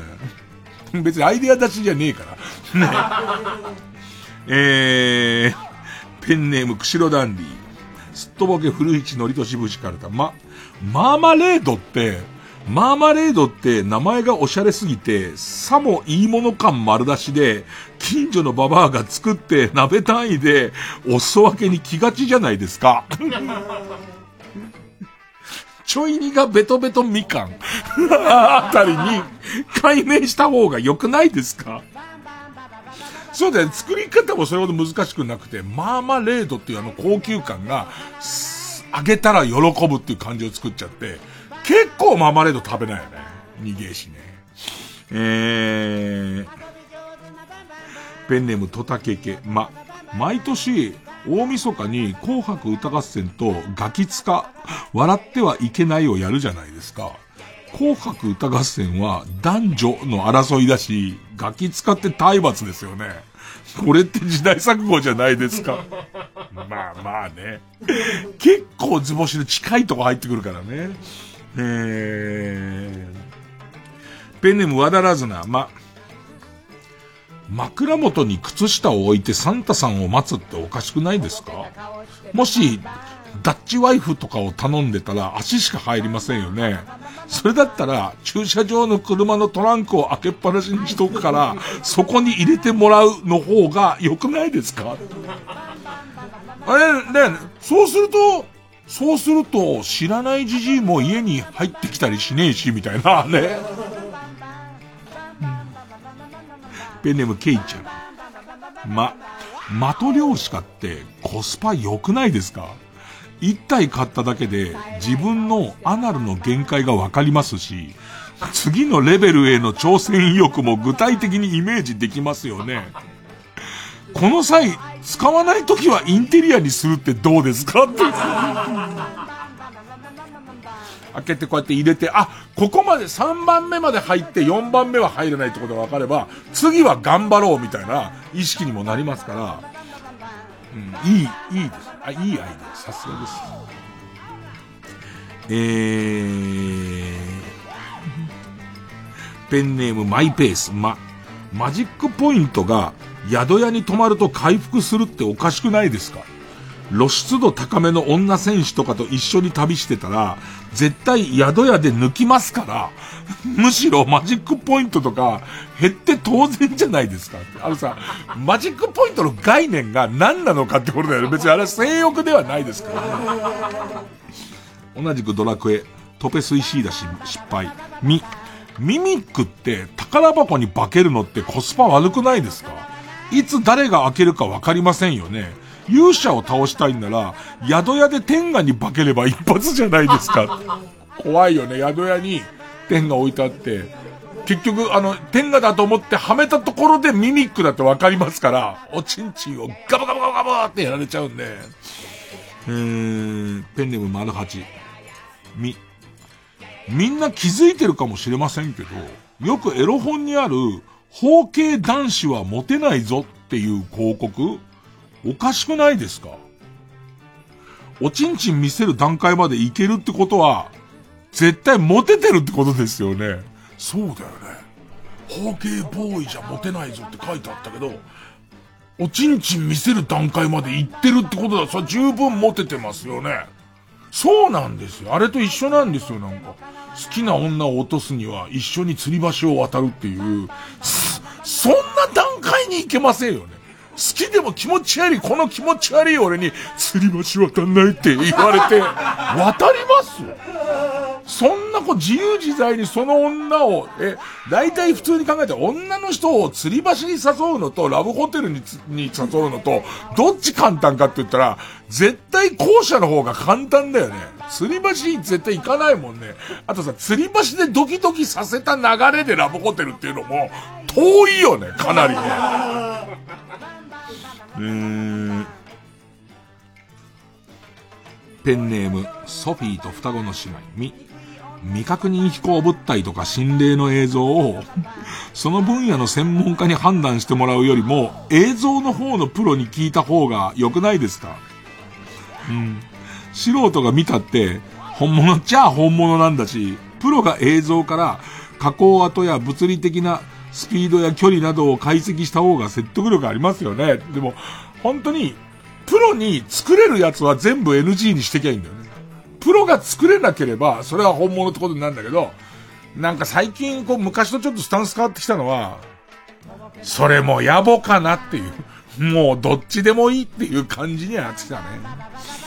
えー、うんペンネームマイペースに、見つからないものを一生懸命探してるのに、それより僕と踊りませんかって、解決にならなくないですか？夢の中へに対して言ってんの。古市さん急に夢の中へに対して。こんなの離婚相談に来た法律事務所で一緒にゼビウスをやろうって誘われるようなもんですよ。いや、わかんない。全然わかんない。ペンネーム小ザニー、み、三浦マイルドさんとか、中山幸太さんとか、R1 を優勝して活躍してない芸人がいるのっておかしくないですか？せっかく R1 を優勝しても売れないんだったら、芸人が大会に出てくれなくなって、権威が落ちる原因になるし、フジテレビは全勢力を上げて、三浦マイルドを売るところから始めた方が、コスパ良くないですか？まあ、R1 もよくわかんなくなってたのは、年齢制限設けたけど、なんか年齢制限より上の人が出る、なんか特番だかイベントだか、なんか作るんだよね。クラシックイベントみたいのやんだよね。よ、よくわかんなくなっちゃってね。えー、ペンネームソフィーと双子の姉妹、無。無敵から安井でいいのかな安井薫というグラドルが AV デビューしましたけど、16歳の頃から20歳になったら AV デビューがをするのが夢だったらしいじゃないですか。だったら最初から教えてくれた方が、こっちもスーッと感情移入できますよね。最初に、100日後に死ぬって言うから単なるワニを見てきたじゃないですか。だから、何日後にか1000日後に AV に出るグラドルっていうのをつけていくってことだよね。でも、それなりにちょっといけそうな気がするよね。ペンネーム電柱理論。む、村に伝わる、村に伝わる、わらべ歌になぞらえて殺人を犯すのっておかしくないですか？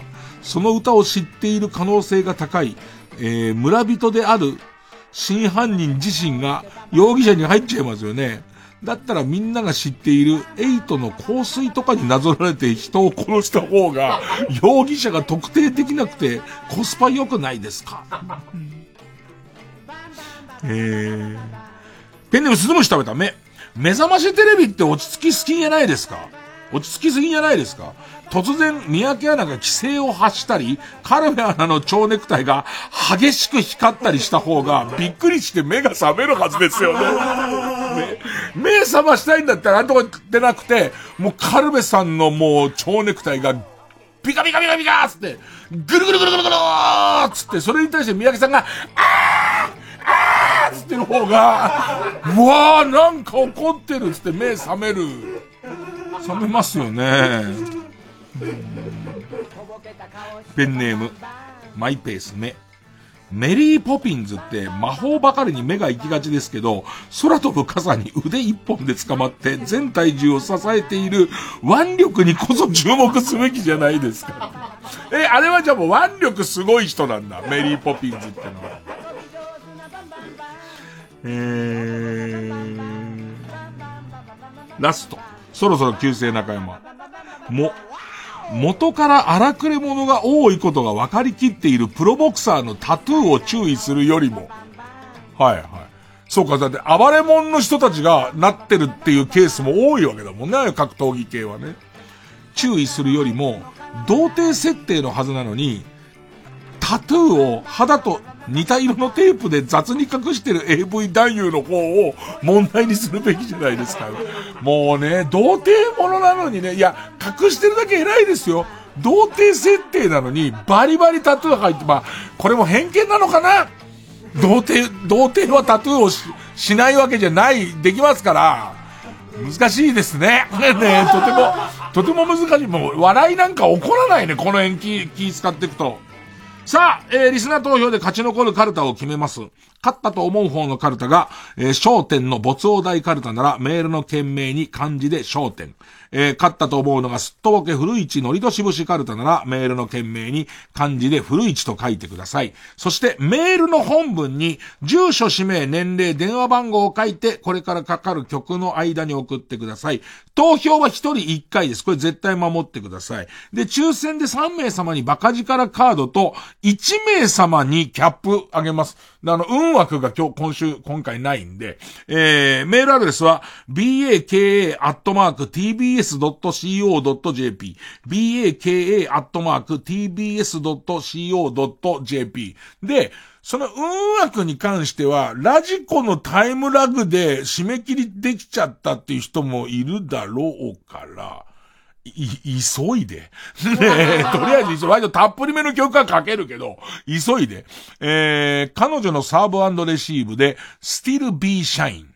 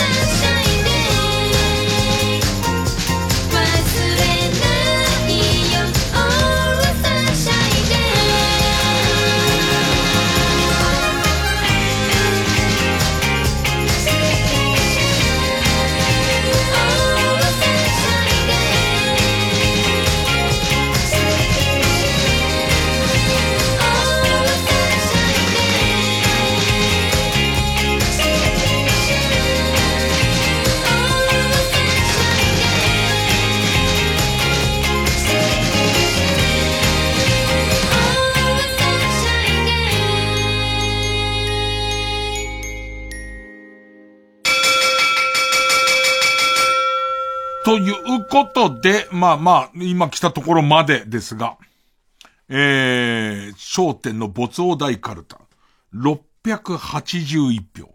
すっとぼけ古市のりとし節カルタ、610票。勝ったのは、焦点の没王大カルタ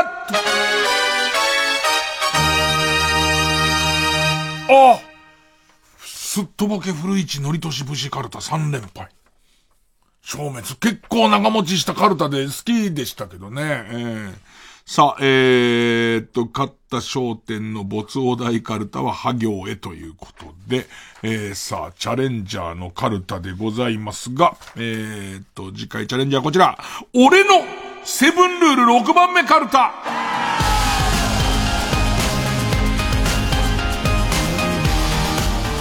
さあ、えー、まあ、セブンルール、7個のルールを自分で決めるときに、まあ、6ぐらいで必ず息切れになりますんで、その6番目になりそうな、えー、もの、ラ行。は、ラ行かラ行かえー、難しいんですよ、ラ行は。例題、ペンネームじゃがやまりこ、ラ、ラッキー池田から浄炉を借りた後は中の水を満タンにして返すって。困るだろうっていうの。ラッキーさんも、ラッキーさん水入れてないから。ねえ。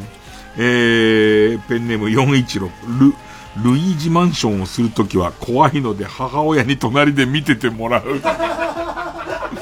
そんな怖くないと思うんですけどね。さあ、ということで、えー、次回の対戦カード、焦点の没王大カルタ、ハ行バーサス、俺のセブンルール6番目カルタ、ラ行になります。月曜ジャンク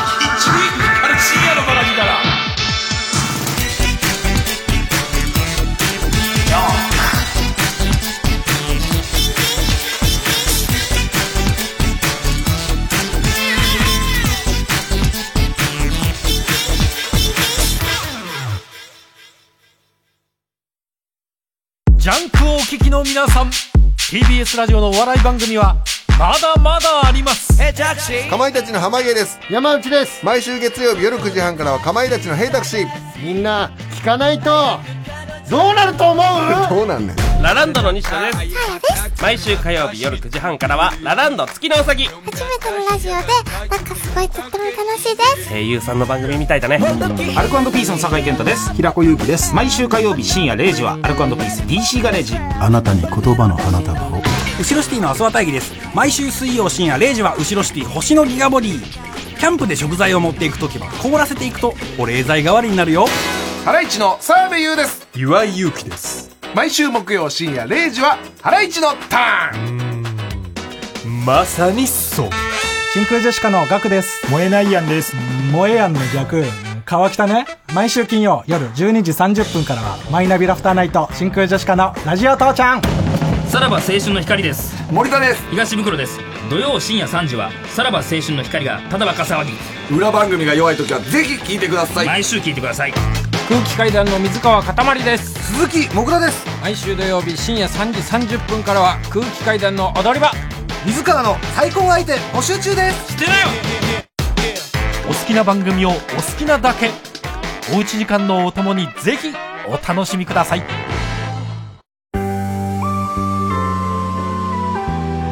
ここで海藻亮太の「僕が歌うわけ」をお聴きください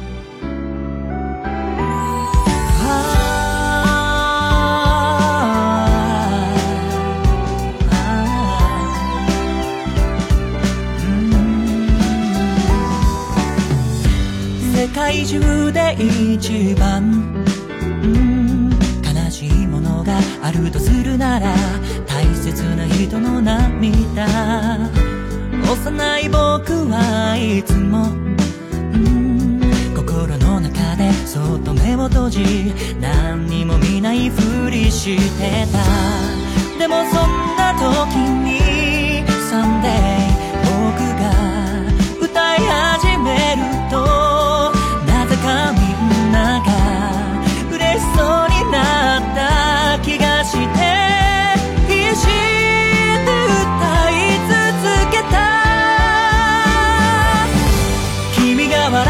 くれた。その笑顔を見てた。周りのみんなに幸せ広がる。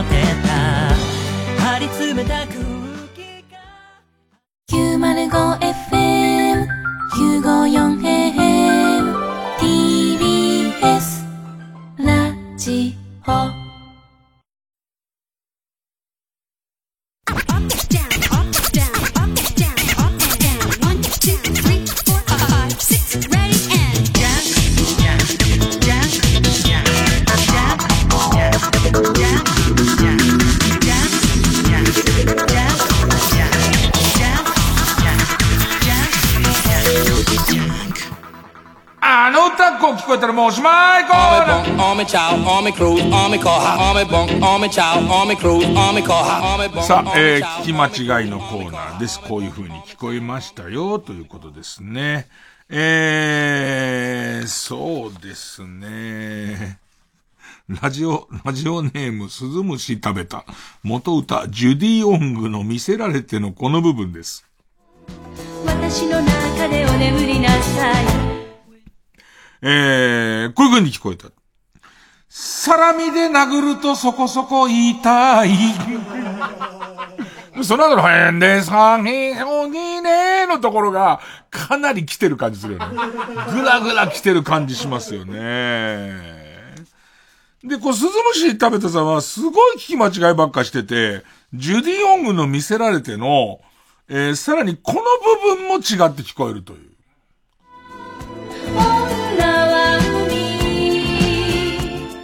ここがこう聞こえたっていうんですかね。ドンジャラ好きなんだサラミで殴られてそこそこ痛くて、はひほはへへへキャンの、ドンジャラ好きえー、そうですね。えー続いてはですね、ペンネーム大自然守る元歌 BB クイーンズ踊るポンポコリンのこの部分。そんなの常識こここう聞こえたらしいんですよね。女の葬式悲しくない悲しくないたったたらりらじゃないんだよね。なんで、そんなの常識と女の葬式聞き間違えないでしょあんな陽気なやつで。で、しかもさ、女の葬式っていう言葉がさ、すごくない？ね、誰なんだよって、お前にとってのその、匿名性で女っていうのは誰なんだよっていう感じですよね。えー、えー、ペンネームソフィーと双子の姉妹。元歌、ピンクレディの透明人間のこの部分。透明人間現る現るえ、これがもうこういう風に聞こえたっていう。ね。ひょうきん店長俺です、俺です。絶対つまんねえよ、こいつ。絶対つまんないよ。もう透明人間並みに無視されてるやつだと思うよ。誰一人見えないふりしてるから、俺俺俺俺っていう自分指差しながら。ひょうきん店長といえば、俺ですっていう、それは透明人間扱いですよ、もうそんなの。えー、さあ、それからですね。ペンネーム、七種のアデリーペンギン。えー、元歌、細川隆心残りのこの部分。私バカよね これこう聞こえた。ヒグマ勝つよね。これどういうシチュエーションなんですかねヒグマにかける、勝てると思って戦い挑んで、もう頭ばっくりいかれてる時に、やっと知恵がついたのかなヒグマ勝つよねってなってるんでしょうね、きっと。そりゃ、そりゃ勝つよねっていう。もうかか、かかっていった時点で相当おバカさんだもんね。えー、ペンネーム、ハトコは授乳中、元歌、モーニングマシーンの、えー、モーニング娘。のラブマシーンのこの部分。ラブマシーン最後のとこ。最後、ラマシーンところ。最後なんてだってこれ曲名なんだし、ラブマシーンしか聞こえないはずですよね。締めに他のこと言うわけないんですけど、聞こえたのはこれでした。祖父の死。女の葬式と祖父の死とね、すげえ踊ってたんだよ。踊ったの一方入ったんだよね。ウォーウォーウォーウォー、ウォーウォーウォーウォーあたりから実は一方集中治療室では大変なことになってんですよね。ほいで日本の未来はすげえ歌ってる時にもう、もう終わってて。で、行って、祖父が亡く、おじいさん亡くなりましたよっていう一報が入って、最後一息ついて、祖父の死。ねえ。っていうことでしょうね。さあ、ということで、ね。えー、もう聞き間違いはしょうがないです。しょうがないですか、聞き間違っちゃったらすぐ送ってください。お待ちしております。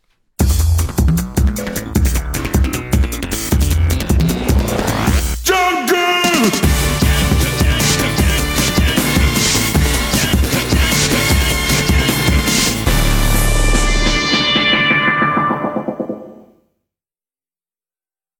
ばっかりは。硬いぞ。人生の大半を刑務所で過ごした元殺人犯の男をモデルに社会と人間の今をえぐる問題作。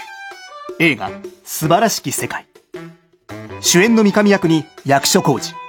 三上を取材する若手テレビマン役を中野大河長澤まさみが演じる。この世界は生きづらく温かい。映画素晴らしき世界絶賛公開中。一度人生のレールを踏み外した男が見た世界とは？素晴らしき世界。あなたはこのラストに何を感じますか？毎週金曜夜12時からのマイナビラフターナイトでは今注目の若手芸人を紹介しています。ゴジラとメカゴジラだ。バカダブルパチンコマイナビラフターナイトは毎週金曜夜12時から TBS ラジオジャンクこの時間は小学館中外製薬マルハニチロ伊藤園ホテルズ総合人材サービス新生梱包他各社の提供でお送りしました。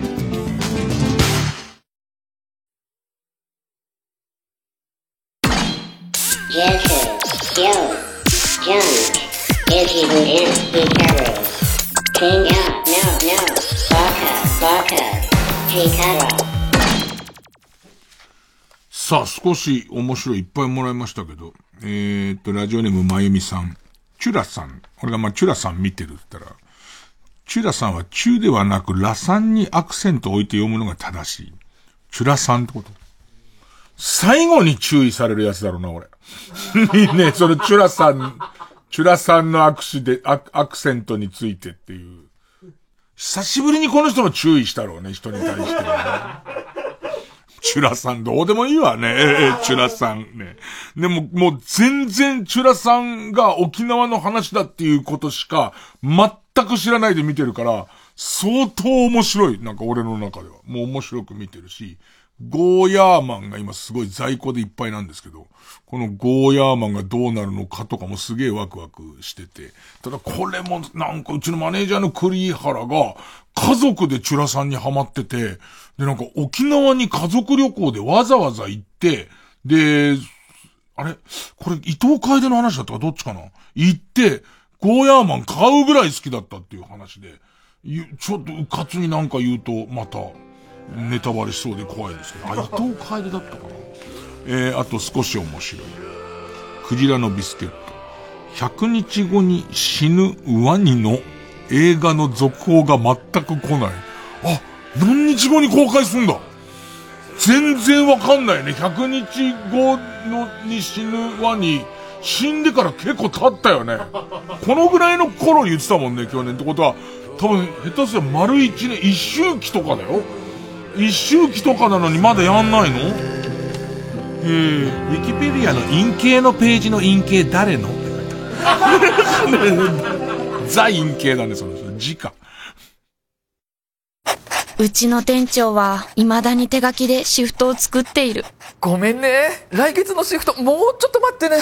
いつまで紙のシフトなんですか？エアシフトならパソコン、タブレットでシフト管理全部やります。お店のシフト管理はエアシフト、タイムカード機能無料。リクルート。キニマンス塚本二希です。文化庁主催国民文化祭情報発信イベント今こそ学ぼう明日の国民文化祭3月6日土曜日双子玉川ライズイッツコムスタジオホールにて抽選で100名をご招待。詳しくは TBS ラジオのホームページで。90.5MHz TBS ラジオ。月曜午後9時30分より放送中かまいたちの「ヘイタクシー」番組グッズは絶賛販売中。信じてください。3時です